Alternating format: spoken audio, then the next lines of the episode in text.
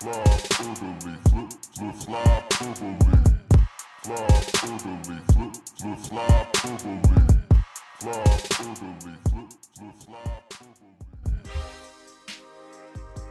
This is Flyperbole with Steve Jaco and Craig Forsyth.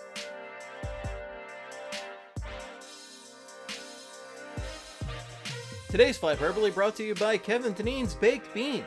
Yes, folks, there's no finer bean than Kevin Deneen's.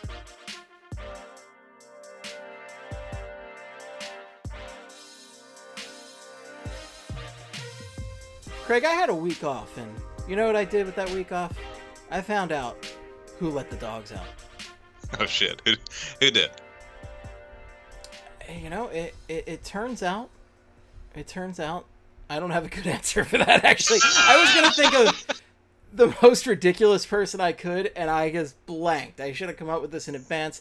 Uh, a consortium of people came up with who let the dogs out over a course of many years, starting with high school or college football chants. That's actually what it came down to. But this was Oh. uh, barely a documentary on Hulu.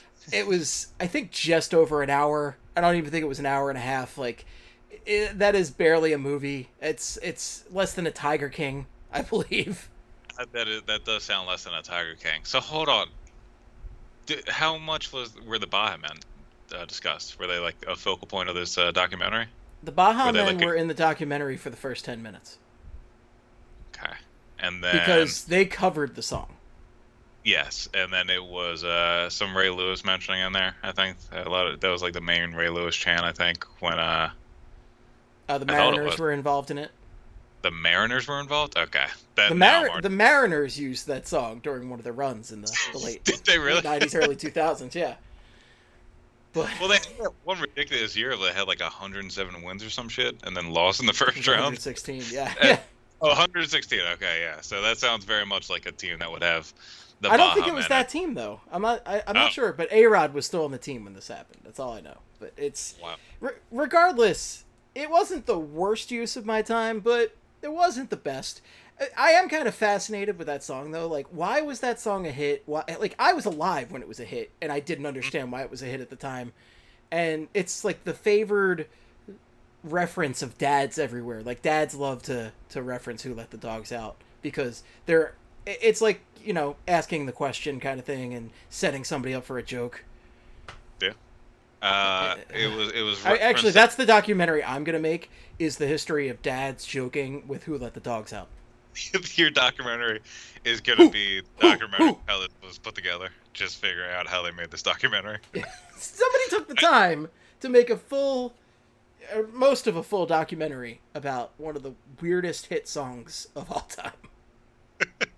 I I'll- say this. That came out. I'm not guilty of. Uh, I mean, I was a kid when the song came out, so I can't. I don't want to say I'm at fault for making it popular. I'm just saying at the time I thought it slapped. You know, it, it was good to me, but I was also like nine or ten, so I can't have all late on May. All right, I was. I was just doing little league, like playing little league and stuff, and going to school. And uh, the song was catchy. All right, I don't know what you want from me, but I don't know why it was so popular, because it was this not. is a, what's it was not a good song. And this is what happens when we don't have hockey in our lives and we've watched most of the content rewatched a lot of stuff. We watch stuff about who let the dogs out. That's what it comes down to. But the good news is we are getting closer and closer to the return of hockey in theory. In theory, and apparently today was a big in theory step towards actually getting uh, getting the league back out on the ice and actually playing. Uh, so right now, this week, the big thing this week was Phase Two started. Players and teams, not entire teams, uh, not uh, not everybody from the teams were out and practicing and everything, but uh, organizations opened their facilities and small groups of players could go uh, to the rinks and practice. And according to uh, Jason Myrtetus, who is now the Flyers podcaster, Flyers Insider, said that six players were in these groups this week, which is the most amount allowed by the league. And according to him, Provorov, Couturier, and uh, were there. Um, I he didn't say the other three, or he didn't really rattle off the other three. So, uh, Of course, Provorov was there, and of course, Couturier was there. Neither of those guys are surprising in any way, shape, or form. Like Ivan Provorov, he's probably been a- working out remote on his own. Like he's been a mountain man, just like living off the land and and bench pressing logs somewhere. He's probably yeah he's doing he's doing these uh like training sessions and then he'll do like a decathlon afterwards too. That's pretty much what his like weekly regimen's been. So just uh he's a madman and uh he's bringing his work regimen back here. Couturier is not another big surprise. Ghost is a little bit i wouldn't have expected that but i guess if he wants to get in the good graces of the coaches right now i guess that's not the worst way to do it. But uh, this is so getting to even phase two is a big step from you know we had been sitting idle in phase one for It's also a lot of work to take care of those French bulldogs. yeah yeah he's got to get back in the game shape for you know being home and uh, making sure they all stay you know He's the same height as those combined three French bulldogs, so yeah it's to, more to deal with all that, it's a difficult thing for a man of his stature. yeah he likes it. that was how he stayed in shape was he just sparred with the the, the dogs he just did some uh, you know put on the gear and everything and uh, took some punches left and right so but uh, the let's see here so that's phase two and that's what we're going on right now. Phase three is the next big step, obviously, because you know one, two, three, four, uh, and that could potentially start, or the the start date for that is July 10th. Uh, before they had just kind of been talking about the middle of July, could be July 12th, could be July 10th. Uh, they finally ironed out today that it was going to be July 10th is the the target date for starting phase three, and apparently that was a big deal for both sides because now they see the finish line, I guess, and now they have to just iron out a few more things and then agree to those uh, decisions, and then phase three should be underway on July 10th with no issues at all. Uh, according to Chris Johnston of Sportsnet, um, these are the four things they still need to agree upon before they get to uh, the vote in late June. I guess because late NHL and NHLPA are going to get together in late June and then just agree to these things that they'll work on pushing through right here. But uh, the to-do list: uh, get clarity from the Canadian government on whether a 14-day quarantine will continue to apply to NHL players entering the country, which directly affects whether Toronto, Edmonton, Vancouver can be chosen as a hub city, and whether Canadian-based teams might choose to move their training camps to the U.S. Uh, this was a thing I saw talked about again this week because Vancouver was talking about possibly having a training camp in the U.S. Uh, and also Calgary and I think Toronto talked about it as well. But uh, from what I've heard, and it sounds like even the uh, this deadline uh, IRL outside of the sports world is getting pushed further back to late July. But apparently, this is the thing that's going to be cause the least amount of inconvenience for the league. Uh, this is something they're not concerned at at all when it comes to the players going back and forth between the two countries. I don't know why that's a thing or why they feel that way, but we'll see if it uh, doesn't impact the teams at all. Um, finalizing the two hub cities and where the games will be played, and uh, going back to the 10 cities that they supplied a couple weeks ago. Those cities are Chicago, Columbus, Dallas, Edmonton, Las Vegas, Los Angeles, Minneapolis, Pittsburgh, Toronto, and Vancouver. Uh, based on some of the states reopening or uh, and or doing their effective red to yellow to green phase. I'm not sure if every state's doing that right now, but uh, some of these states or some of these locations, I think, are, are probably going to be ruled out pretty soon if they haven't been already. I think Texas is I am the shocked. I am shocked that there's so many big cities involved here. Yeah. Like, Yeah, like seriously. huge cities is the thing. Like, th- obviously these are all big cities, but well, except for Pittsburgh, no, it's like nothing. But yeah, yes. like Chicago and Los Angeles in particular are huge cities. Yeah. No, they're gigantic, and I don't like. My thing too is those huge cities have to be. I feel like just can't be in contention for holding spots just because there's going to be too many obstacles as is, and then also the reopening of states. I I thought Texas was like one of six or seven states where they reopen and then their COVID nineteen cases immediately shot up again, so they have to look at possibly shutting it back down again, which I feel like would rule out Dallas. So you got Chicago, Dallas, and LA right there is three of them. Uh, Edmonton, I know, has made a big push, and so I, I believe today, uh, British Columbia came forward and was like advocating to the league that Vancouver should also be a spot that they uh, as a hub city. So I think uh, Vegas, Edmonton, and Vancouver still being looked at as uh, hub cities if they return to play, but yeah, Pittsburgh. I feel like well, Pittsburgh. I mean, they are. I don't know. They've been in yellow for a while. I think in terms of. Uh, yeah, uh, yeah, fittingly actually, but they are also like you got to think about fans aren't going to want to go to Pittsburgh. It's Pittsburgh.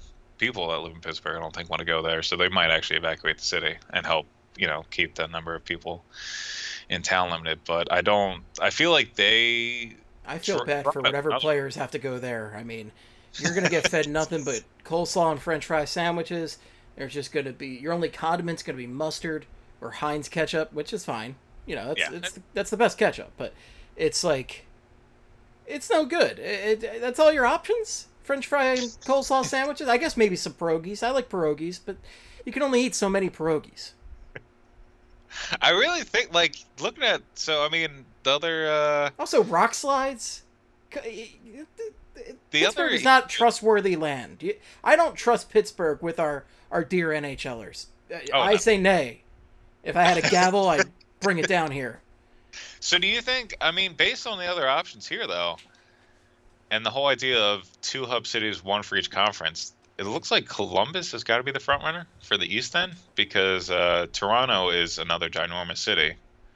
And then if you're if they're throwing out the issues of players going back and forth between North America and I mean not North American America, uh, Canada and USA, I feel like uh, having one of the hub cities in Canada has to be somewhat of an issue. So I feel like if you do pick like I almost feel like they had they were obligated to throw Toronto in there just because you got to make the Leafs happy wherever you can. That's I hope that's why. I mean, that would make that makes some sense from that angle. But I mean, it's uh, it sounds like Vegas. Vegas they seem pretty dead set on Vegas. I think it's Vegas makes a lot of sense. Yeah. Um, just the fact that you can you can take a whole hotel and hold those guys up, you know, put those guys up in this hotel and really limit how many people they're talking to, and also you have a lot of food and gym variety, you know, like options, things like that. Vegas makes a ton of sense, and I'm in favor of Columbus. Uh, Edmonton's also fine, but it makes more sense to have an east option and a west option. Yeah, yeah, I agree with that. And uh, I mean, even yeah, and of course, based, I feel like Minneapolis just has to be out of this now because of recent events. I feel like they can't they can't even entertain this idea right now. So like, look, these cities are just getting. I, am not even sure where else they can really, uh, besides Vegas, what the main one's going to be, but I didn't see any front runners uh, doing the research this week or trying to keep a track of everything this re- week. So it looks like, uh, to me, it looks like it's still Vegas or one other city. And of course, they have until the end of June to really figure that out. Uh, third issue they're looking at reach agreement on the collective bargaining issues pertaining to the return to play, which include critical dates, the 2021 uh, salary cap, a potential cap on escrow, and other contractual matters and then establish protocols that govern phases three and four, which include testing, rules governing those who produce a positive test, living conditions in the hub cities, family visits, and roughly a thousand other considerations, both big and small. So again, like I've been, I don't know, like we've been saying, I just feel like there's a lot of excitement, and there's a lot of hype for this to get going, but there's still like a ton of stuff that needs to get ironed out, and I still don't have the most amount of faith in a league that we've watched over the years just piss away perfectly fine seasons because they couldn't get to an agreement on how much like the players should be paid and everything. Because and, like, how, the owners don't want to play, don't want to pay these players yeah. jack shit. Like exactly. Yeah, like it's, it's, just remarkable to me to look at NHL. So I, I remember I was talking to somebody that doesn't know anything about the NHL. I think last year, and he asked basically what the highest paid player in the NHL makes, and I was like, I think around 14 million, and he's like, what? like LeBron makes yeah. that for you know, I mean for like playing five minutes, right? like, oh yeah, Sam Bradford makes that. Was making that a couple years ago for being the bottom of the barrel when it comes to starting QBs. So he was Sam making sleeves. Yeah, he was making more than Connor McDavid. So that's pretty. Uh, that's pretty gross. Not great.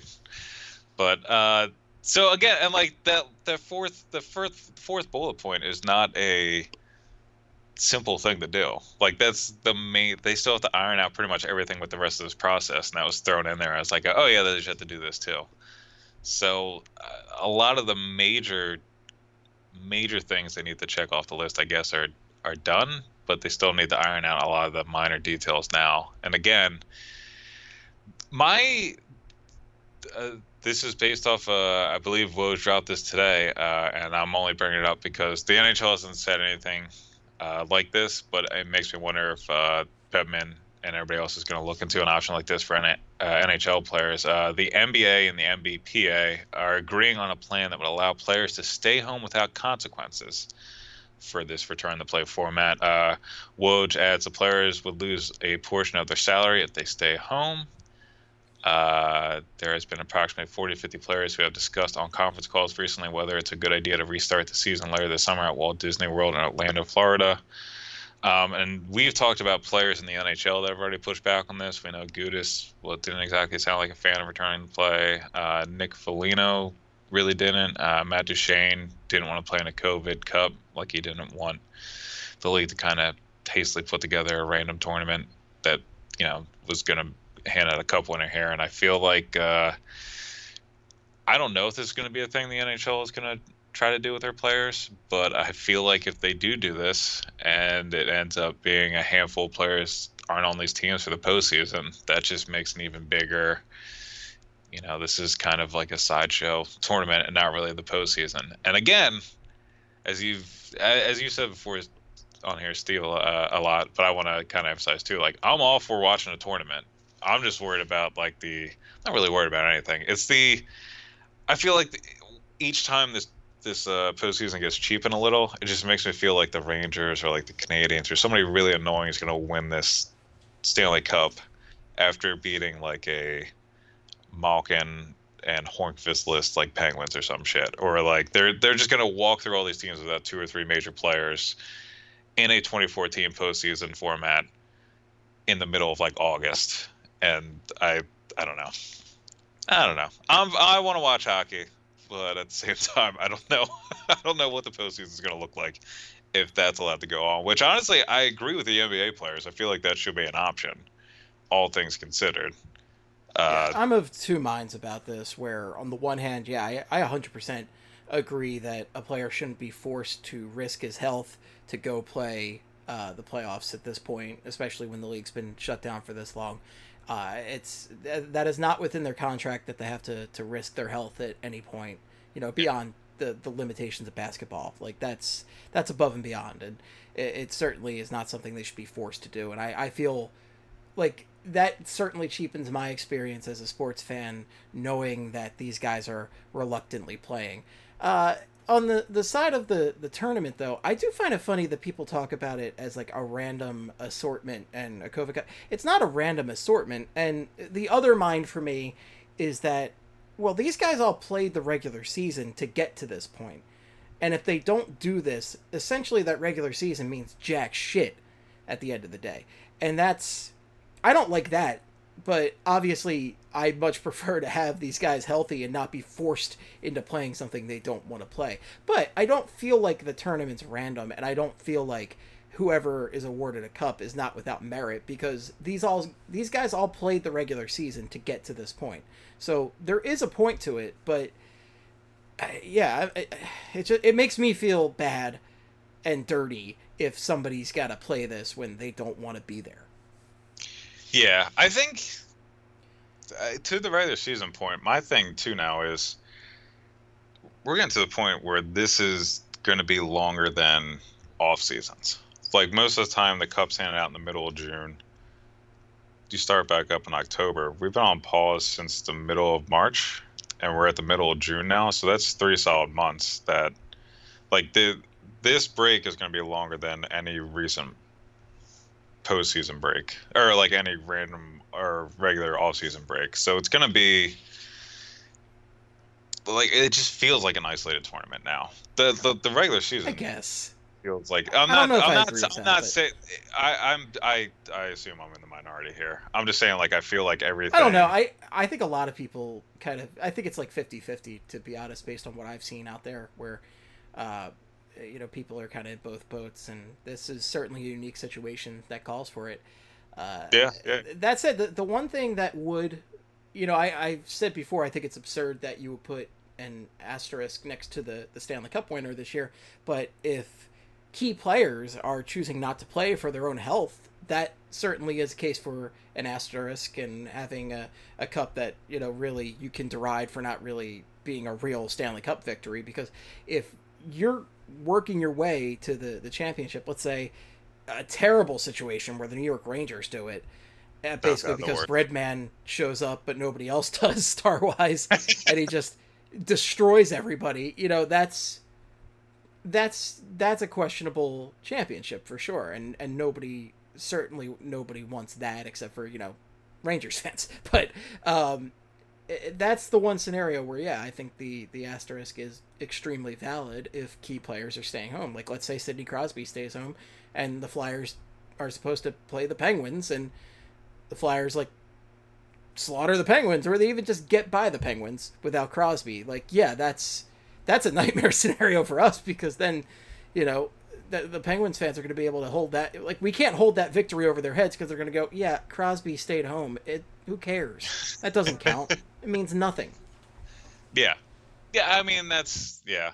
And I just I wonder how many like if this is a thing that the NBA is actually opening up, I wonder how many players now are going to come out and be vocal about it now going forward now that it is an option. And it's not like am I the only one that's going to voice this concern.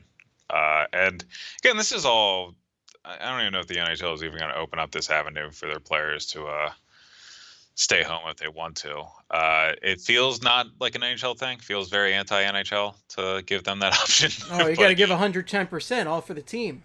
yeah, this is again a unique situation, so they might actually care about the players' health for uh, for this one incident. But uh, My question here, though, is I can I, so maybe not a question, but I feel like there's actually, and this could be completely off base, so apologies if it is. But with the exception of Brad Marchand, I feel like Marchand, uh, I feel like the NHL is a less. I, I guess a less dangerous sport for the spread of COVID than than basketball in theory because basketball there's very little equipment involved, and you know you're. I, I feel like the equipment barrier and if they wear like full face masks works in the NHL's favor. So, okay, wearing full face masks would be a thing. But again, I don't know. But uh, you know, Wearing full face- fighting, no like, are people not gonna fight? Are people not gonna scrap? you know, like I mean, that's, that's, really And where also, the danger comes, right? Yeah, and I know. I mean, I feel like hockey is more physical than basketball. I know basketball you lean on people a lot when you're down low or you're boxing them out and everything, but hockey. But you're you're making physical contact all the time, like hands, face, like that kind of stuff. Like yeah, you're you're touching like- each other all the time. Whereas hockey, you've got gloves and pads and sticks, and there, there's a lot less like skin to skin contact. That's what I mean. Yeah, I mean, uh, it doesn't isn't a big deal with COVID though that it also can spread on material though. So like if you have the pads and stuff and everything, it really doesn't kind of matter if you're gonna be like if you're just spreading it like whatever you touch is gonna be prone to. No, am I crazy here? Is I don't thing? know if well, you got to be careful at all times. You know, regardless. Like that's one of the things that's driving me nuts is now that Pennsylvania's in yellow, people are going out acting like, oh, Yeah, it's all cured, it's fine, and you know, I'm just gonna yeah. go to the restaurant and hang. Like it's it's driving me insane. Like it is still a problem. Wear a goddamn mask, but like wearing a mask helps. Uh, I could be speaking out my ass here, but I don't know. I would think that. Yeah, But I, I would think that if you're not like face washing each other, you know, and I don't know, I don't Yeah, know see, how it works, the- but in theory, in theory, because there's less skin to skin contact, it, stuff like that, the NHL should be in a better position. But I don't, I don't freaking know. Yeah, that's the thing. Is like there, I feel like there's going to be a lot of in theory stuff in the NHL. It's like, well, in theory they cannot face wash each other, and it's like, well, you know, these like some of them are going to forget about that mid play or after a whistle, and they're going to still do Right, it. Marchand. It might be it might be cut down or limited. Yeah, Marchand, exactly. Like it might be cut down significantly, but like there's it's still going to happen.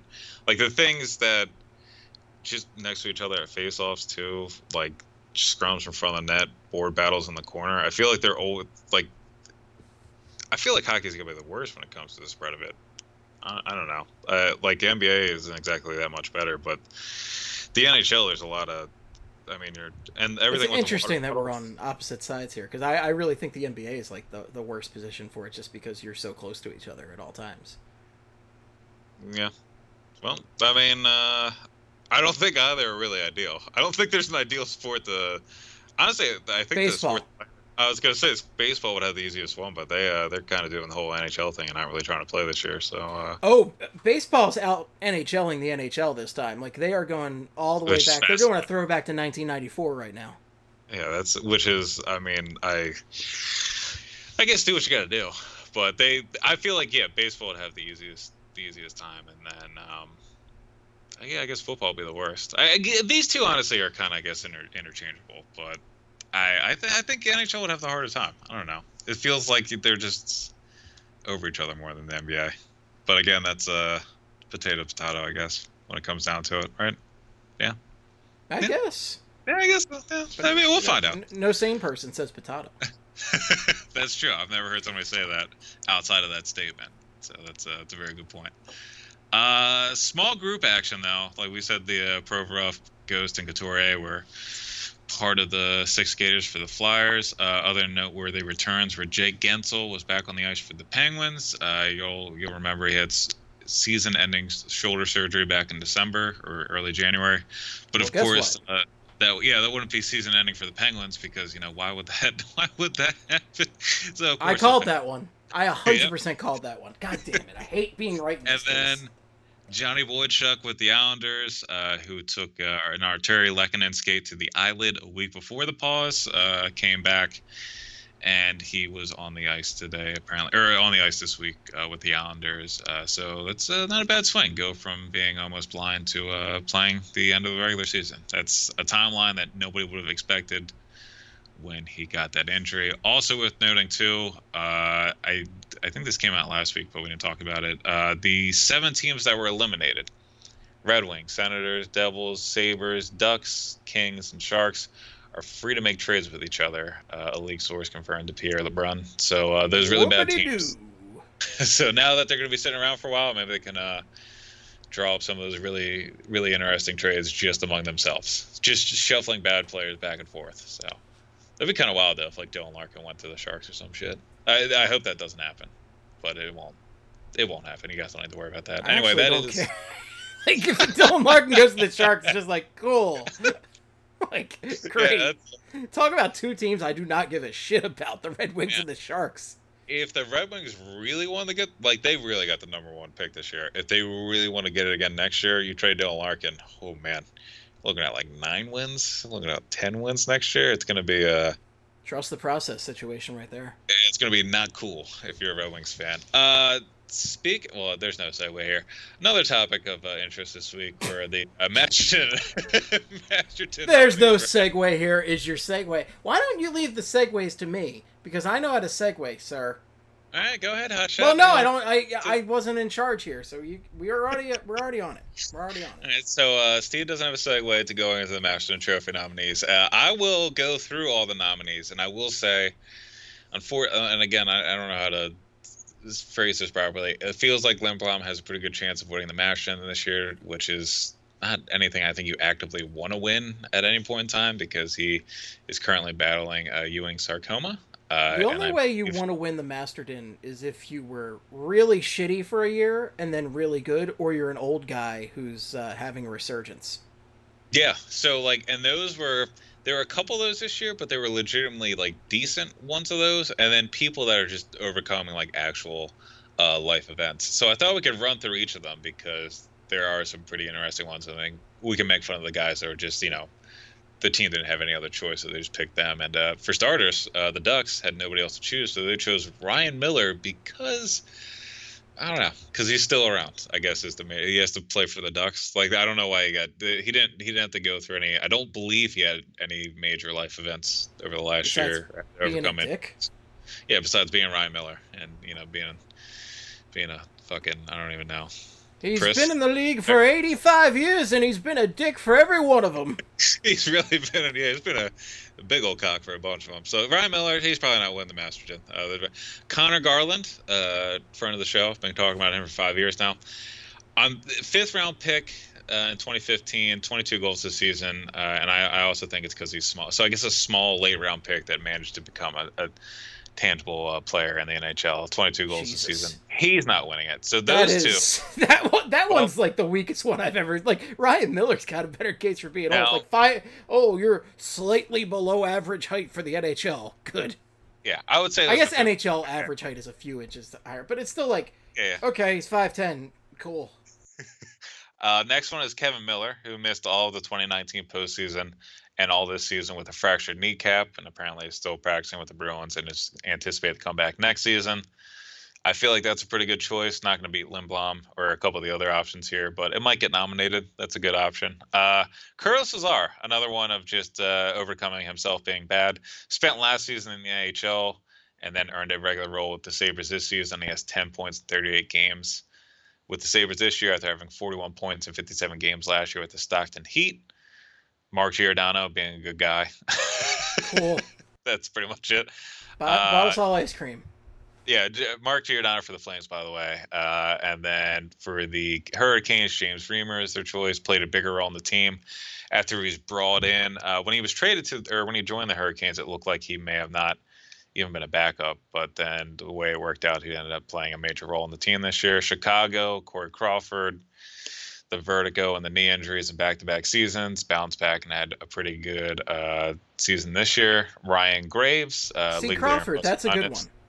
Yeah, Crawford is a good one. Crawford is a good one, and even guys like even guy, a guy like Ryan Graves here, who is again not he's not going to win the award or come close, but he went from being a guy that was involved in a nothing trade back in February 2018. He was traded a one for one for Chris Bigras, who is now with the Phantoms. Uh, that was what he was getting up for in February 2018.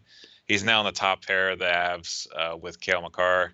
Lead leading plus minus. There you go, Steve. That's the important stat. So that alone might get him the uh, a master Plus nomination. forty. A plus 40. Yeah, so plus 40 in 69 games, by the way. Uh, very nice uh, Nice. amount of games there. But and another another good one in terms of just overcoming uh, hockey. Nathan Gerbe, who uh, was with the Hurricanes back in 2015-16, then left North America and played in the NLA, uh, Switzerland's top league in 2016-17. Came back and worked his way into AHL action and two NHL games in 2017-18 with the Blue Jackets. Spent all of 2018-19 with the Cleveland Monsters in the AHL, Blue Jackets AHL team oh, Also, And overcame then- being short. and then also worked his way to getting NHL action this year for 10 points in 30 games. And then also is still short, has been very short the entire time. He's been like, oh man, I want to say he's like four foot four. He's not a big dude. I lose track of him on the ice a lot. Uh, it's really it's alarming how small he is. Uh, Stephen Two Johns, though. five. It's unbelievable. Stephen Johns is a good one. Returned to the uh, NHL action after missing 22 months with headaches. So a lot of it's a whole long process of him returning to action, and then I think he was able to. I think he came in back in like January this year. So like he hasn't been in uh, return to NHL action for long, but he was But off the ice for another two years. Hope we can be talking about Nolan Patrick in this regard next year. Yeah, again, uh, Nolan Patrick might be the. I mean, if he ends up playing next year, might be the guy for the Flyers. Um, for the Red Wings, they chose Robby Fabbri. Went through two major knee injuries, and then also had to play for the Red Wings. I mean, he was dealt to the Detroit, so that's a poor guy. Um, and then Connor McDavid is a guy that may not even get nominated this year, but has a might have the best case for winning it because he tore his PCL PCL in the final game of the 2018-19 regular season was expected to be out for months, and they were talking about maybe even missing the start of this regular season. Came back, only missed seven games this season, finished second in the league with 97 points. Uh, I think it would be a bigger story if his teammate wasn't uh, on on track to win the Hart in Leon Draisaitl. So I feel like McDavid has a pretty good case to win this this year. You know what McDavid's biggest hurdle is? Being the best player in the NHL. Yeah, that might work against him in this case. The good old Sidney Crosby up for Selke argument too. Yeah, that would be uh, fitting. Uh, Noel Acciari for the Panthers. A little bit of him being a bad player. This is just him being better than uh, just himself before. But I forgot that he broke his sternum last postseason. So like, I don't want to make that joke for a guy that broke his sternum because that sounds like it fucking sucks. So broke his sternum last season and then came through with career highs of 20 goals and 27 points this season. I think he was the biggest Cy Young uh, stat line out there. 20 goals and seven assists is pretty uh pretty fucking selfish. But Noel Acciari not gonna get nominated. Uh, Jonathan Quick for the Kings. I who knows? I guess because he's getting old and worse, and they just want to give him a shout out for still showing up to the rink every day. I don't know what the king option is. Uh, Alex Stalock finally earned uh, his chance at being a star in the NHL and went 2011 and 4 with a 910 save percentage, 2.67 GAA, and four shutouts to help the Wild uh, earn a playoff spot. I mean, wouldn't have in a regular NHL season, but thanks to the 2014 format, did get in there. Uh, same with the Canadiens. Shea Weber did help the Canadiens get to that point, and uh, again, this was uh, he overcame some significant injuries, had knee and foot surgeries, and I also kind of feel like this might be a uh, this might be them just trying to point out that Subban didn't have the best year and is on his way out in New Jersey. But uh, you know, that just might be that might be look me looking this uh, with a little bit of judgmental stare. But who knows? That might be. You're a judgmental man. Yeah, that might be what it is. But uh, we'll see how that contract's looking in a couple more years. Uh, Nashville, Jarred Thanks, Tinordi. Paul Holmgren. yeah, seriously. Uh, there you go. Sucker Birch fan. Uh, Jarred Tinordi uh, was a first round pick in 2010, and then this year, a decade later, uh, set career highs in games played with 28, a goal, an assist, points, and hits with 71. So that again, Predator is not the best case. Devils, Travis Zajac for being Travis Zajac, not exactly the best case. Uh, Islanders, Thomas Hickey, uh, who, whose older brother Dan passed away in March from a cancerous uh, brain tumor. So that would be a potential guy that might uh, win a nomination here. Uh, the Rangers, Lundqvist for being old and them never winning him a cup, and also now he's got to watch Igor Shesterkin and Alexander Georgiev come in and uh, steal a cup from him. So that's going on. Henrik Lundqvist for just being a Ranger his entire career, unfortunately. Yeah, they're just like, sorry about that whole cup thing. Would you like this trophy instead? Is this fine? Is this the same thing? Uh, Ottawa, Bobby Ryan, a very a very good one. Uh, left the team. I think he left the team in November to enter rehab and work on um, alcohol issues, uh, the, the alcohol issues he was battling, and then came back later in the season and actually ended up uh, netting a hat trick, I believe, in his return to Ottawa, and that was right before the the pause. So with Lindblom, I feel like Bobby Ryan is a pretty good option. Uh, again, not exactly. I mean, that's never an easy thing to encounter and realize that you need to to fight against and um, to actually go ahead and do it in the middle of a season and to take accountability like that. I guess maybe not the right word, and you know, I'm not trying to sound insensitive, uh, but to address that situation and somehow come back in the same season and hit their stride on the ice is pretty uh, is pretty remarkable. So yeah, it's, it's uh, admirable. It's uh, uh, good on him yeah. for doing that. That's you know that's a hell of yeah, not a lot of yeah, not a lot of people can uh, look in the mirror and kind of I guess come to that conclusion. So just to be able to do that is is pretty strong. Um, Lindblom too. I mean, we've been talking about him. So Lindblom has a pretty That's good good boy. Uh, Evgeny Malkin.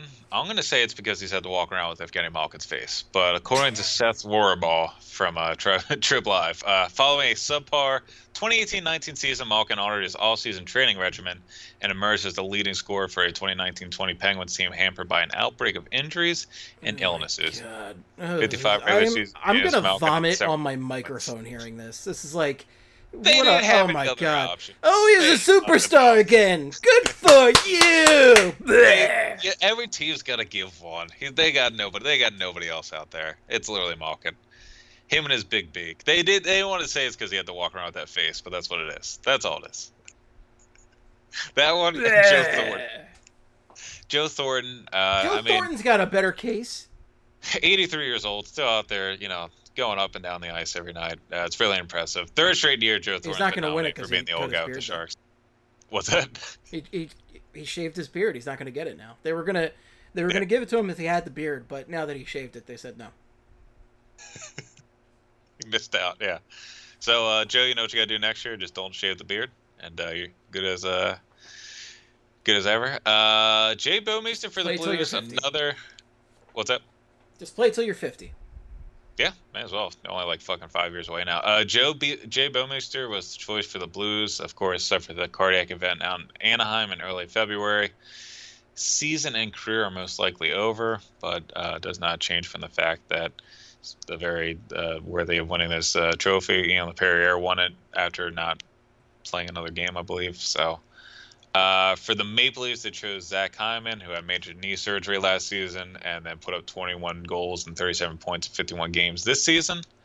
Uh, Markstrom, again, that feels like uh, second straight year they gave it to him. Last year he deserved it because he became, it was like his first year of being a really good start in the NHL. It was pretty decent this year, uh, but also Vancouver's trying to re-sign them, so this might be a little bit of the writers, you know, kind of trying to work their magic there. Uh, Golden Knights another really good one. Shea, Shea Theodore, uh, which I think I know I forgot about it, uh, was diagnosed with testicular cancer back in May of 2019 because uh, he went to go play in the World Championship and then came back that he was um, tested positive for that. Underwent surgery later in the summer um, and was cancer free when he published his uh, Players Tribune article right before the season. Went on to have career highs with 13 goals, 33 assists, and 46 points, averaging 22 14 of ice time this season. So, again, that's a pretty good one.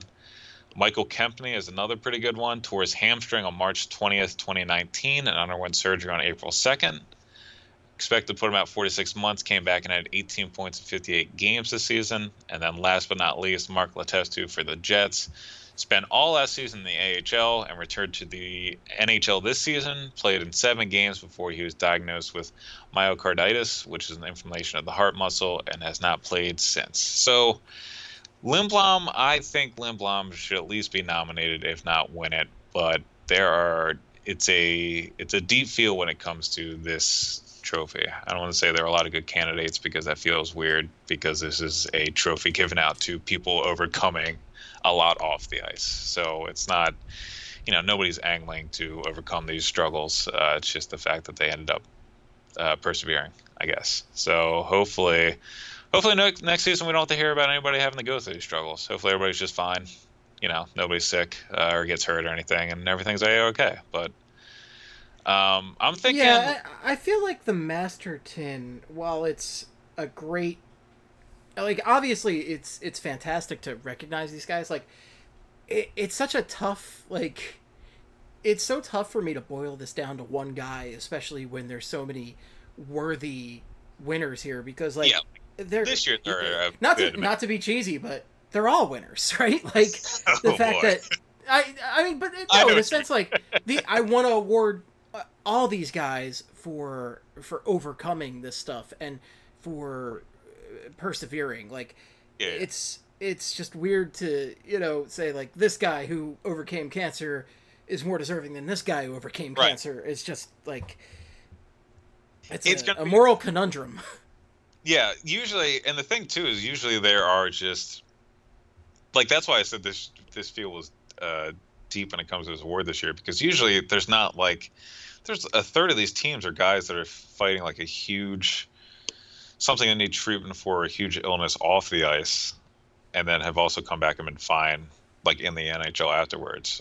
So it's it's not like a clear like usually most seasons it's just like Lindblom, and there's one other person that has some crazy life event going on that they're overcoming, and then that's it. But there's like ten teams that have a person that overcame like season-ending injuries and then had a good season, or dealing with something major off the ice, like Lindblom or Bobby Ryan. So it's a like, can we give out like five Mastertons? Like, this is give out it, all the Mastertons this year. They so all, many deserving guys. It's it's exactly. yeah. like it, it feels shitty to give it to one guy over the other because they've all like overcome, you know, except for yeah. Malkin and never overcome shit. Yeah, yeah. But yeah, uh, okay.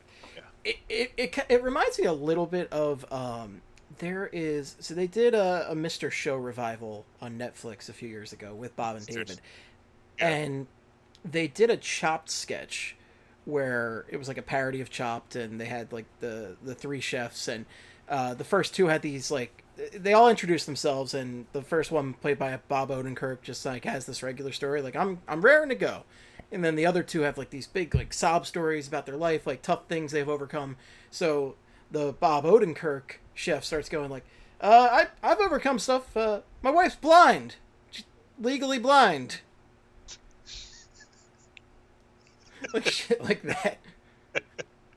Just not, uh, yeah, not. I, I kind of feel like the teams that are like reaching have nominees here. Like, and again, I know they have to nominate somebody, but that's what I kind of feel like. Them. Malkin. Look at what Malkin's done. Yeah, what was the uh, Ryan Miller? Why not vote for Ryan Miller? He's definitely still here being a goalie. He's been playing for a while. He's played a lot of games behind bad hockey teams. He definitely deserves the Perseverance Award. There are literally three goalies here that are like nominated for just still being goalies. Henrik Lundqvist. You know what? Uh, another layer for Lundqvist has to be is that uh, he is a beautiful person that didn't get handed the one thing that I wanted in life. Like that for as a beautiful person, and I can't relate. That's gonna be difficult to not just get handed something. So like maybe that's what it is. It's like, hey, look, we wanted to hand you the Stanley Cup because you know you're beautiful, but we couldn't do that for you. And sorry that you had, like you had to deal with this secondary trophy. I think that might just like for Malkin, it's because he was so he had to go through life looking like that, and you know I guess Pittsburgh doesn't have a lot going on right now, and they're like, you know what, maybe he deserves it because he's got to see that beak every time he looks down his nose, you know. But uh, maybe that's what it is with Lundqvist. Uh, but who knows? Who, knows? Even looking back at like Thomas Hickey too. Like Thomas Hickey might not even get nominated, but his brother just passed away in March. It's just a lot of a lot of players going through a lot of pain this year. It sounds I, like. Again, I, I know it's it's great to give out award, an award for this, like one definitive award, but I really want to give it to like ten guys. It, it's a yeah. There's a. I'm just glad I'm not on the, the committee that decides this. Oh yeah, that might be yeah, that might be uh, difficult to to break down.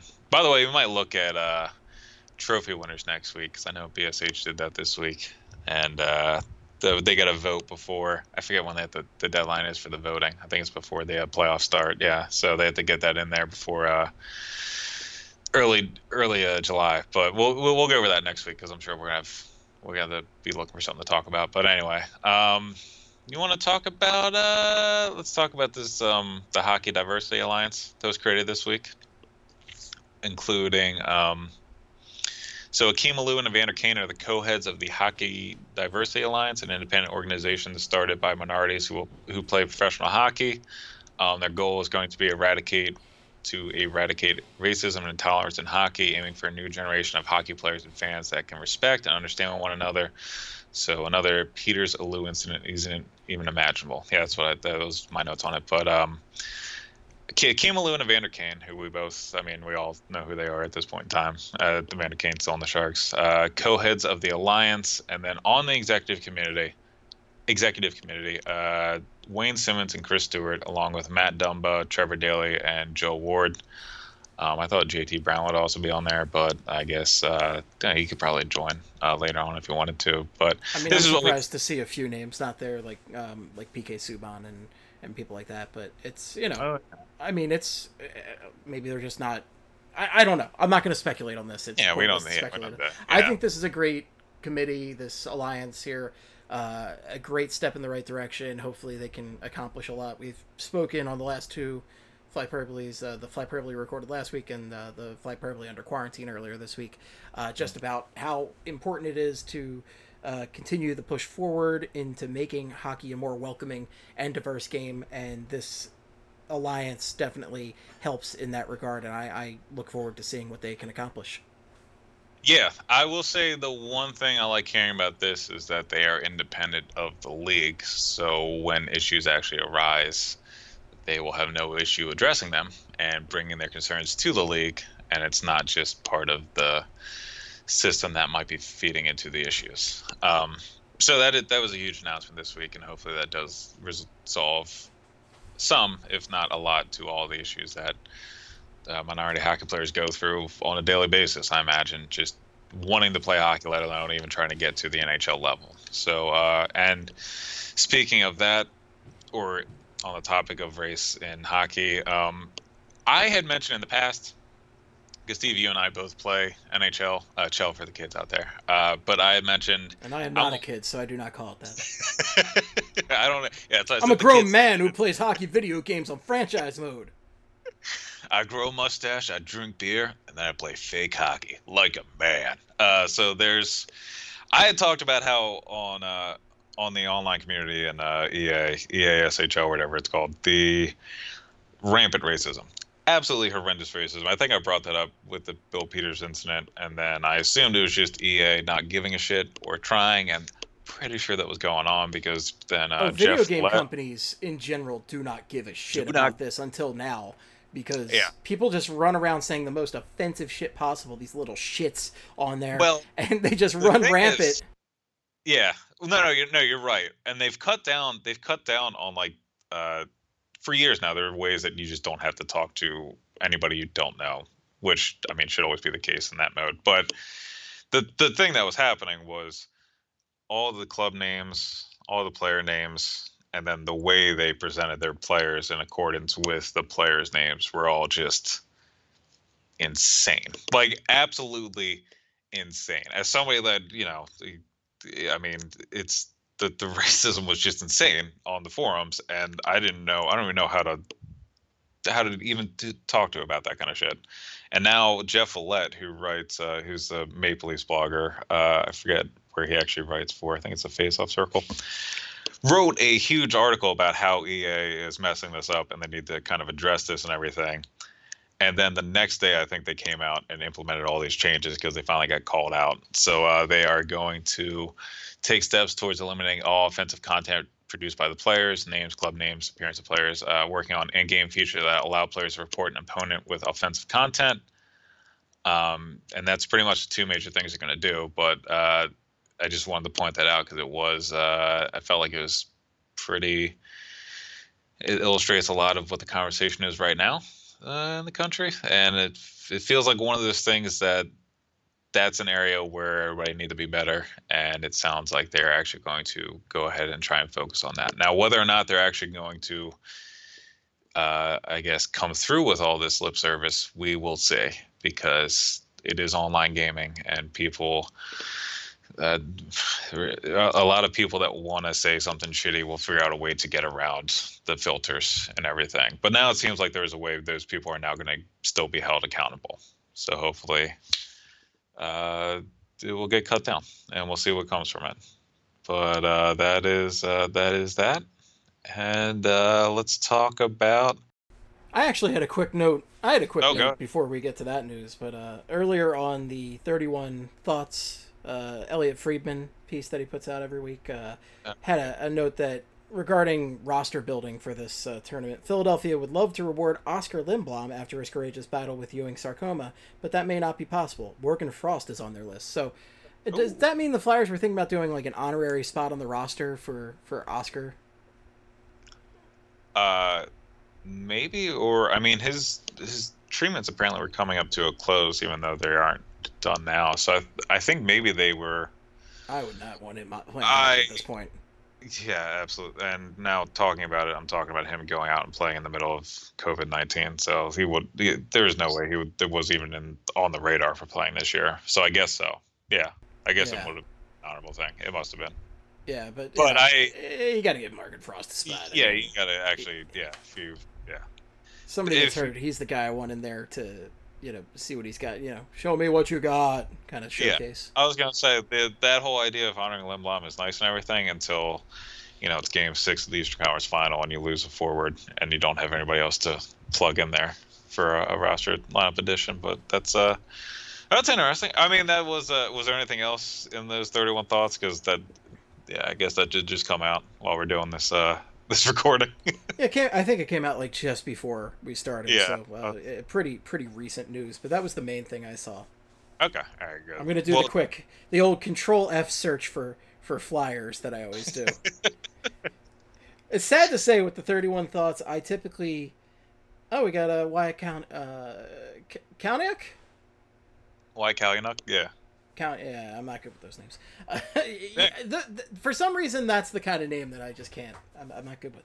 Uh, a couple weeks ago, NCAA Wisconsin head coach Tony Granato indicated Philadelphia prospect Wyatt Kalynuk was leaving school to go pro. Taken 196th overall in 2017, the Manitoba-born defenseman has really improved. What teams are waiting for is to see if he signs with the Flyers or declares his intention to become a free agent after a 30-day waiting period. Okay. All right. So yeah, pretty much what we were. Yeah. Okay. Yeah. Stuff that you you're on top of. It. You know that. Yeah, I think we're still waiting on uh yeah, it's like that his deadline is like 2 weeks out now, I think. Or maybe even down to a week. But from based off of when that news was broken to Tony Granato that he was leaving Wisconsin, I think we're we still have like 2 weeks for the Flyers to sign him. So, we'll we'll know more about that next time we uh, record next week. So I didn't think anything. I I didn't see anything. guarantee. I guarantee it. So, uh, but did you want to? You, you had some other inside information here. that I didn't- Inside information. AKA, I was scrolling Twitter as we were signing on to do this, and I saw this news on Twitter. Uh, according to Darren Dreger, uh, Peter Laviolette is currently the front runner for the New Jersey Devils head coaching job. Uh, Nasreddine is still in the mix, but Laviolette is the front runner. I, you know, it's probably isn't the best hockey move for the Devils, like Yeah, just given. Laviolette's like recent track record. But uh, I also, you know, just like with Wayne Simmonds, I hate seeing somebody I like go to the New Jersey Devils, so I don't want to see it. No, sir, Yeah, exactly. I don't like I, it. I agree. I uh, again, I, I'm still more worried. I, I think I'd be more worried about Gallant going there, uh, and Laviolette will probably help their offense, but I don't. I, I mean, I really don't. I'm not too worried about Laviolette going to the Devils. It really is just a kind of like a, a Simmonds thing where it's the purity of it, I guess. Right, goes right, because like Simmonds, like I wasn't, I wasn't worried about it from a hockey standpoint because Yeah. you No, know, it's just like uh, grinders. You know, at that po- at this point in Wayne Simmonds' career, he's played a hell of a grinder, tough guy career, and it really wears away on you. And that's it's unfortunate because we saw the same thing with like Mike Richards and other similar style Yeah, players, those tough players. So I wasn't too worried about him going to the Devils at this point in his career, but you know, I didn't want to see it. It's just something I don't want to see because I hate the filthy, filthy New Jersey Devils. They are just the worst. Yeah. But was, uh, you know, um, we still love we still love the Wayne Train, of course, still uh, a fan favorite. We we just gushed about the Wayne Train uh, on the the Flat Purple At and the quarantine earlier Yeah. this week at length, and I still like Peter Laviolette, even you know, uh, you know, punching uh, in the head. Peter Laviolette. Play with some Get that fucking jam out. jam. That's right. You want to know why, Hartsy? It's about as casual as it fucking gets. Uh, well, do you want to dunk on? So, do you want to dunk on ESPN now? Because Oh, I I'm gonna love be to honest with on you, ESPN. this was a huge thing on Twitter this week, and I could not give less of a shit. But we'll go over it. Uh, uh, so Max Kellerman was. There's nothing else uh, to talk about. That's why it was Yeah. Max Kellerman was on one of those talking shows on ESPN, and uh, he put out this line, quote, listen, and I don't, he was talking to Stephen A. Smith, I think, quote, listen, I don't want to hurt anyone's feelings, but in the United States of America, no one really cares about hockey. You know, the old joke is every town has 20,000 hockey fans, and they all have season tickets. So the arenas are always sold out, but the TV ratings don't do anything, so it's not one of the four major team sports. So, like, again, I don't really fucking care what Max Kellerman says. Is, uh, was everybody What's freaking out the because fourth major team sport? I Like, know. what's the I- fourth major team sport? What, the MLS? I have no idea what they're angling for. I think so. If you're talking about like entities, I can see the argument that the NHL is in the top four because you have college baseball and you have, or not college baseball, college football and you have college basketball. So like I could get the argument of the other three major sports and then college basketball and college football being more popular than the NHL. great But, like- industries that the players don't get paid. It's great. Yeah. Oh, I'm not. You know, we're. I know you're. I know. there's a lot I'm just making yeah. comments. I'm making commentary. Uh, but the uh, but I mean, you know, again, we don't need to break down anything this guy says because I mean, it's man, who fucking, I just don't. I can't remember the last time Max Kelmer that said anything, and I was like, man, it's a really solid point. That's a lot of thought that went into that point, and I agree with it. Like he's just, and again, this is a guy that's talking about fucking like his favorite sport's boxing, isn't it? So like, shit? yeah, who gives a shit? Like he's talking like I who don't cares? give a shit. Yeah, I, I saw Max Everybody- Kellerman said something about hockey, and I was like, I don't give a shit. People talk It's- shit about hockey all the time. I don't care. The problem with a lot of the NHL's fan base is like everybody's so desperate for hockey to get recognized for the the great sport it can be, and that it turns into the what we usually mock on Twitter with like, please like my sport. It's like, Yeah, why doesn't he like my sport? Like, you know what? It's not for everybody. Fuck him. it feel it felt like a lot of insecurity going on. Like I think even Linda Kona like tweeted at him. I'm like, you're on the same Yeah. network. Just go down the hall and talk to him. Like ask him like what's going on. Like that's all you have to do. I- We don't need to broadcast. these talking head bullshit, you know, like I don't care. And the thing is, most of these people just say stuff to get that kind of reaction. I mean, that's their job. Like, yeah, you would have thought by based on like Howard Eskin's radio persona that he would be the meanest person in the world, but I don't know. I met him and I know people who interned for him, and they said he was really nice to them. So like. It's it's a persona. Like I mean, not with everybody. Like you know, Mikey Miss is like strangling people left and right and spilling coffee all over himself, but he hasn't strangled anybody in a while. He hasn't he hasn't strangled it, and he hasn't agreed with a racist in nearly like two weeks now. Yeah, he's gone a couple days now without spilling piping hot coffee all over his groin. Like he's he's doing all right now. All right, everybody, so let's get off Mike Mrs. back, right? But we need him to like And- hockey. His army. What's that? We need him to like hockey. We need him to like and respect Flyers fans. I don't care. It, I don't care. Yeah. You shouldn't care. It's just getting a lot of like. It's an easy retweet and go, "What an idiot." Yeah, that's and I think I guess that's what it, it must have been a lot of blowback for. I guess that would have been the normal course of action if it was a normal news cycle, but this is uh, I mean this was the last week, so uh, a lot of stuff was just going on in general everywhere. So I guess people were just wanting to focus on yelling at Max Kellerman, which I guess in that case. I mean, thank you for your service, Max Kellerman, for being a uh, national punching bag. I don't know, but uh, again, Max and he's Kellerman, wrong, but it's Colin Cowherd, I also yeah, don't like, care. yeah, like these are people that- Oh, God. yeah, let's just let them go say what they want to say. I mean, it's fine. I don't really give a shit. So I, Let's I've go see what Skip Bayless has to say now. it's all stuff that like I just I feel like the the more when people say they don't like hockey, if you have less of a reaction, it usually bodes well in the chances of them paying attention slash liking it more. So if we all just ignore Max Kellerman, which again he's probably going to be on boxing. Uh, you know, he's going to be doing a lot of play by play for boxing matches. You don't need to uh, tune in for those. So he'll he'll get all the national site pretty soon, the national eye. So The let's uh, eye, yeah. the net Like, hashtag national eye. I have never understood the obsession with these talking head sports shows where people just scream at each other about sports all day, like, "Well, you're an asshole." Yeah, I I, I don't. like, over what? don't- Like because he thinks that like Jordan's better than LeBron. which is like a topic they'll talk about Yeah, ad nauseum. But I guess the I, hockey equivalent is uh, Ovi's a better goal scorer than Gretzky. Okay, cool. yeah, I guess Well, find out and see if he scores more. I remember watching Cold Pizza. That was the only one I used to watch, and that was because when I would stay home from school, that was on in the middle of the day when I was like in middle school. So Oh. I mean, Back in the day, I used to watch Sports Center like five times in a row in the morning. Yeah. Back in the like, Yep. you know, yeah, yes, it with was- the yeah. entertaining anchors with uh, Dan Patrick Stuart Scott, Olbermann. Dan Patrick, Oh yeah, Stuart oh, Scott. Keith Olbermann, yeah. Uh, Rich Booyah, Eisen, too. booyah, Rich booyah. Eisen. I'm old. I, I believe Sweet sassy molassie. I'm old. The one-two punch for me when I was like in first and second grade was I think it was Stuart Scott and Rich Eisen like every day. I think those were the two guys like every Yeah. morning. You know, yeah. Oh, So it was good back, times, uh, but like I, but I also, you know, like there was not that much to watch, and yeah. I, you know, It's yeah, I'll watch sports highlights all morning sports. while I'm doing bullshit. Yeah.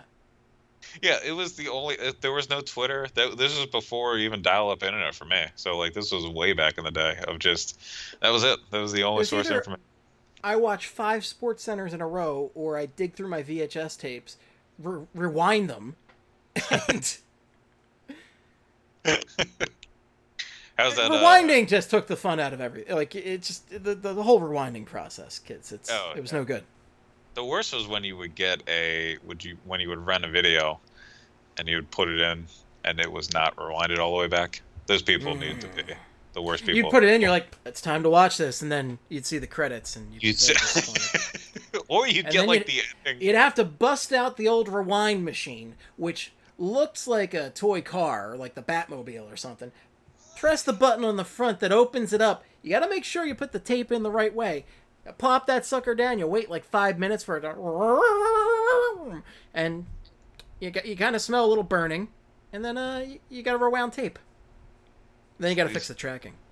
These kids, these fucking kids have no idea how easy they have Kids have no idea. These fucking kids. I'll tell you what. Watch any movie you want within minutes. You don't have to go to Blockbuster and deal with all their bullshit. Late fees. all the fucking politics that going to blockbuster. I mean, you know, it's anyhow. It was an experience, Uh, Craig. It was an experience. yeah, no, there's there's no two ways about it. It was definitely something to remember. Uh, I okay, so we got some real serious stuff to talk about here, Steve. Uh, well, I just wanted to mention I did go through my DMs. Wait, uh, Is slid this the real yeah. motherfucking deal, y'all? That's coming up. Uh, I would say uh, I don't, want to. Uh, yeah, we'll say this. Yeah, but I was gonna pitch to you live a, a fuck idea via Steve Ferrigno uh, at New Year Steve ninety five. Uh, offered up the idea of doing flyers we love to hate or flyers we hate to love. Oh, that's interesting. That would be it. Would be an interesting one. I did uh, also uh, throughout the idea of looking at the best individual seasons uh, in franchise history. It also gave me personally a very nice DM. I wanted to point that out. I didn't want to read it uh, on the podcast, so Ray would have to you know roll their eyes and throw up while I'm reading through it. But I did want to say I appreciate the DM, Steve, and also uh, thought I could bounce these ideas off your off you. See how you, I was gonna say off your head. I don't know why. Just I don't really bounce ideas off somebody's head, but anyway, there's uh another DM throughout the idea of looking at uh, franchise tags, like what a franchise tag would look like for the Flyers or other NHL teams. So Okay. I forgot to, but, but I d- will look into that. Also, I wanted to point out uh, we did get a tweet right before the podcast from a friend of the show, Jesse Murdoch, uh, at Logan37 underscore 138, pointing out that Aaron Lewis has confirmed that Staind is making new music. And I believe the person that Jesse included on the tweet made this joke originally when he shared the news link. But uh, if you thought 2020 couldn't get any wilder, you better get ready for some new Staind. So if you if you thought 2020 was done, nope. Uh, turns out new Staind music is coming your way, and I'm sorry in advance. So just get So ready for that. This is the real motherfucking deal, y'all. Okay, so not It's not everybody knows what I'm talking about here. It's been a while. So the band Staind, one of the early 2000s nu metal shit bands that we talk about a lot.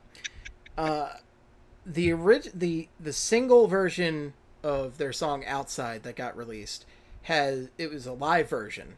And it has Fred Durst from Limp Bizkit introducing Aaron Lewis as he's like singing the song. And he starts it off going like this is the real motherfucking deal yo," and it's a, a slow acoustic Oh. song. It is just so obnoxious. It's one of the most obnoxious intros to anything I've ever heard and it has stayed with me ever since. Starts, by the way, starts and that's his only contribution to the song and got a credit on it. That's why it's fucking hilarious because it made the song worse. just sitting on a just- stool and his backwards red cap Yeah. thirsting it up it was just Fred Durst coming out and saying "motherfucking deal, yo," and then like that was it. Like that was his line, and then the crowd went nuts because they were in Biloxi, Mississippi. I only did and you then, and then he read? sings and then he sings a like depressing song about feeling like an outsider for three minutes Did you ever? uh Did you ever read Breaking Madden? The uh, John. Uh, on every now and then just uh, here and there He he had one where he wanted people to just tweet out possible play names, and one of them was somebody tweeted at him outside parenthesis featuring Fred Durst live in Biloxi and parenthesis, and I thought that was like my favorite.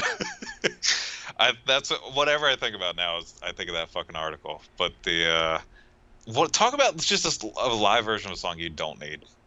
We nobody knew that like at all. and especially It's that so depressing that person as like the added element. Like we didn't need any of that. But thank listen you, as as a mopey teenager I, I appreciated it very mopey Yeah, I definitely related to that as a 14 year old and fucking Hillbilly Nation down in Maryland. So thank you for that. that was great. Really related. uh, uh, Lasse Kukkonen. Moving on to more important I'm on things. outside. okay Lasse Kukkonen has uh, retired. Officially announced his retirement from hockey. Uh, if that name sounds familiar, it's because he was a former Flyer. Uh, spent parts of three seasons with the Flyers from 2006-07 to weird name. 08-09. What's that? La- Lasse Kukkonen has to be one of the weirdest names in Flyers history. Oh, just like are you talking about from literally in terms of like Just weird? being a weird name, like it is yeah, a yeah, weird no, name. it's up there.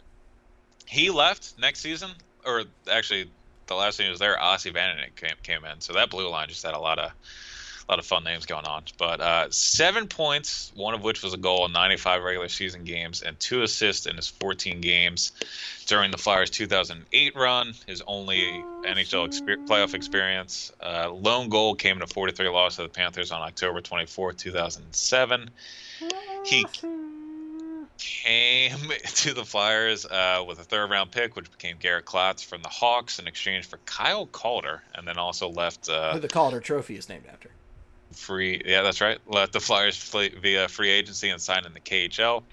Spent three Lassie se- Kyle Calder stuck in a well again. in the KHL with Avangard Omsk, and then two seasons with Metal Metallurg Magnitogorsk, and one season in the SHL with Rögle BK before he spent the last three seasons with Karpat in Liiga, which is uh, Finland's highest league. Uh, Karpat is uh, Karpat is uh, Kukkonen's uh, hometown team. Uh, Ulla, Finland. I don't even know how to say that. Ulla, O U L. in the '70s, it was called Shag Karpat. Good night and good hockey. There you go. That's a good one. That's uh, got it in there. That was a dad joke right there. poor. That was dad yeah, joke. we got that.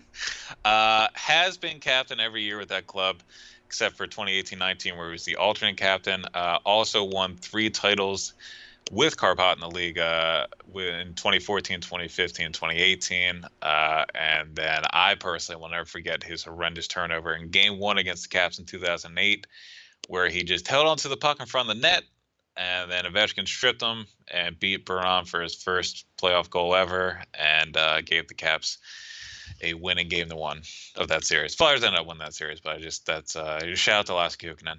Uh, not a lot going on, and he was uh, he was definitely a defenseman here, number 28, number three, arguably the best 28th ever wear a Flyers uniform. Uh, you know, It's- no So- argument. It's it's true. uh, so, and number three, uh, I mean, I'd say he's better than Dan McGillis and uh, Curtis Foster. You know, and to We me, all know Claude Giroux was better when he wore 56. I'll hang up and listen.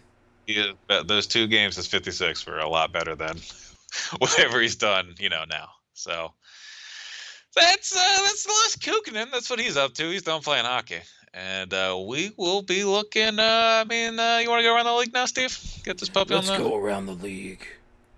Uh, Jeff Carter, good old high and wide, underwent core muscle surgery last week. Missed the last 10 games of the season because of it, and is expected to be ready for 2020-21. Uh, He'll be recovering in Sea Isle.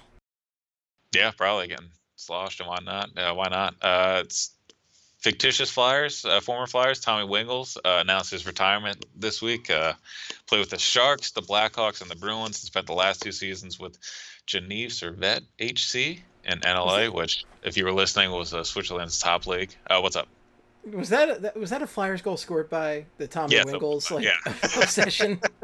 That was a Fran's like go-to name like four or five years ago, and it was wonderful. Uh, that, and I think he got some people to believe that Drew Doughty was a former Flyer, or at least pissed off people thinking that Drew Doughty was a former. Whatever it was, he had too many people working. the. Drew. Doughty one. I, I, I think that one is that Flyera. I think does that one. I don't know anymore. Flyera is uh that's uh Scott.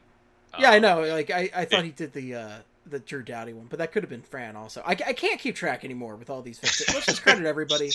Yeah, I know Tommy Wingels for. I, I want to guarantee Tommy Wingels was a, was a uh, Flyer School score by creation though. I'm pretty sure it was. Yeah, I'm, I'm fairly certain about that. Yeah. Uh. Hi, Fran. Yeah, friend of the show on whenever he wants to be on. By the way, just throwing that out there. Uh, left-hand defenseman Sure. Lawrence Pilut uh, is leaving the Sabres for Traktor Chelyabinsk in the KHL for 2020-21. Undrafted D-man had six points in 46 games and averaged 17.05 of ice time over the last two seasons for the Sabres. Alexis Lafreniere won the CHL's David Branch Player of the Year award this week.